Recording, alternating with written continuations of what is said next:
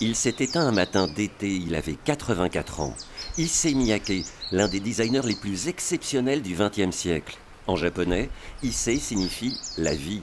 Miyake, trois maisons. Trois maisons? Le corps, la mode, le monde.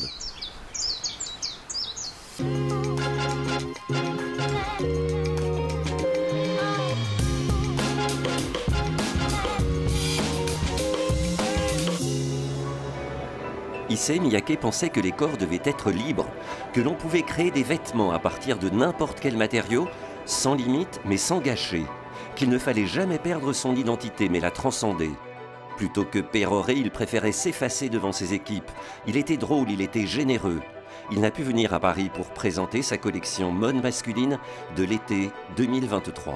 Issei Miyake, qui est un de mes euh, stylistes préférés, quand lui-même réalise quelque chose, c'est vraiment de l'art, ou Saint-Laurent, euh, ou Dior, ou, quelque chose. Puis c'est parfois aussi de l'art appliqué, mais ce n'est pas nécessairement péjoratif. Et puis, euh, c'est la mode aussi, qui va, qui vient, euh, qui n'est pas durable, mais qui reste en même temps. C'est plein de contradictions. Donc, ici même, on, peut lire mille et une choses à travers un, défilé qui n'est pas, qui n'est plus qu'un défilé ils ont trouvé quelque chose de très fort, très fort et, très original. Même s'il existe toujours des designers stars qui pensent encore être des dieux tout-puissants, la nouvelle tendance, comme chez Issey Miyake, est de la jouer collectif. Le groupe, la communauté, la famille sont mis en lumière.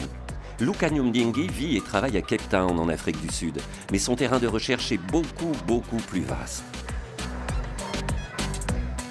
Notre point de vue, c'est de s'être toujours reposé sur l'artisanat et les êtres humains qui lui donnent vie. Alors nous avons collaboré avec la communauté Cabès basée au Burkina Faso. Nous voulions vraiment développer cela pour savoir comment fonctionnent les entreprises émergentes, comment création et impact social ne peuvent faire qu'un.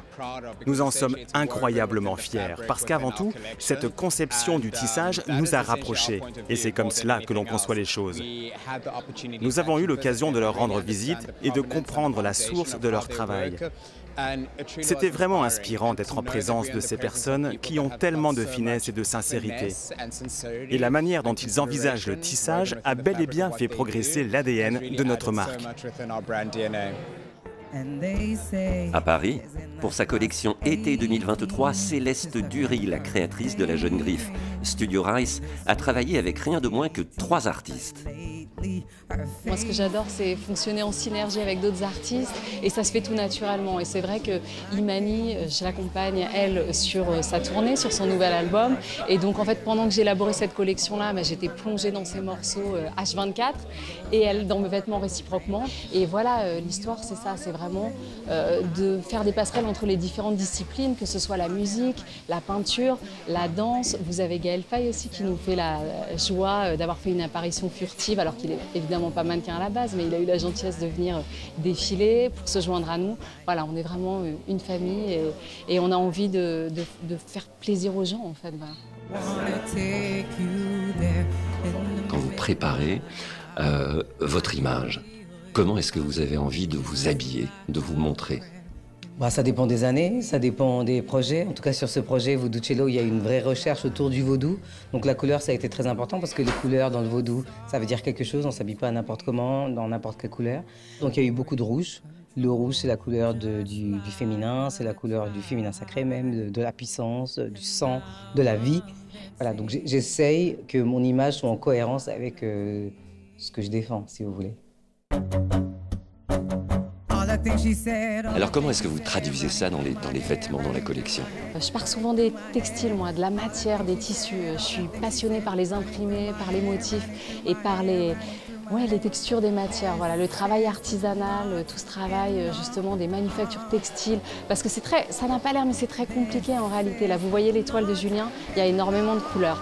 Et bien, quand vous faites des jacquards, en fait, c'est très compliqué. Vous pouvez pas appliquer exactement les mêmes couleurs parce que c'est comme de la gouache. Vous mélangez, des, vous choisissez des couleurs de fil, mais quand vous les tissez ensemble, ça donne un résultat complètement différent. En fait, les couleurs se mélangent et ça n'a plus rien à voir.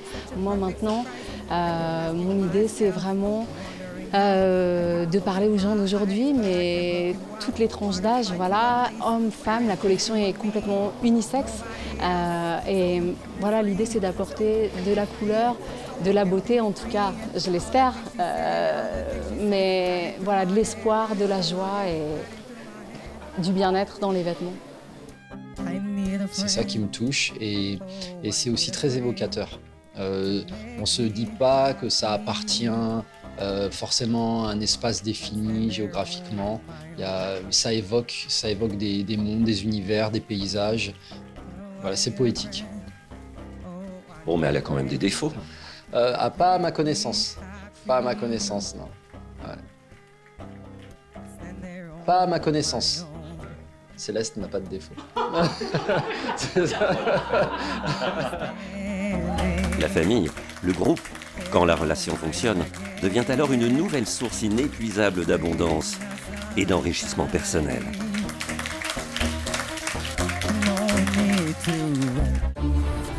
Il y a trois ans, les images de l'incendie de Notre-Dame de Paris faisaient le tour du monde. Après la stupeur, des milliers d'hommes et de femmes se sont activés pour sécuriser le monument historique. Mais où en est le chantier du siècle? Billet retour à Notre-Dame, épisode 2, c'est à retrouver sur France 24 et France24.com.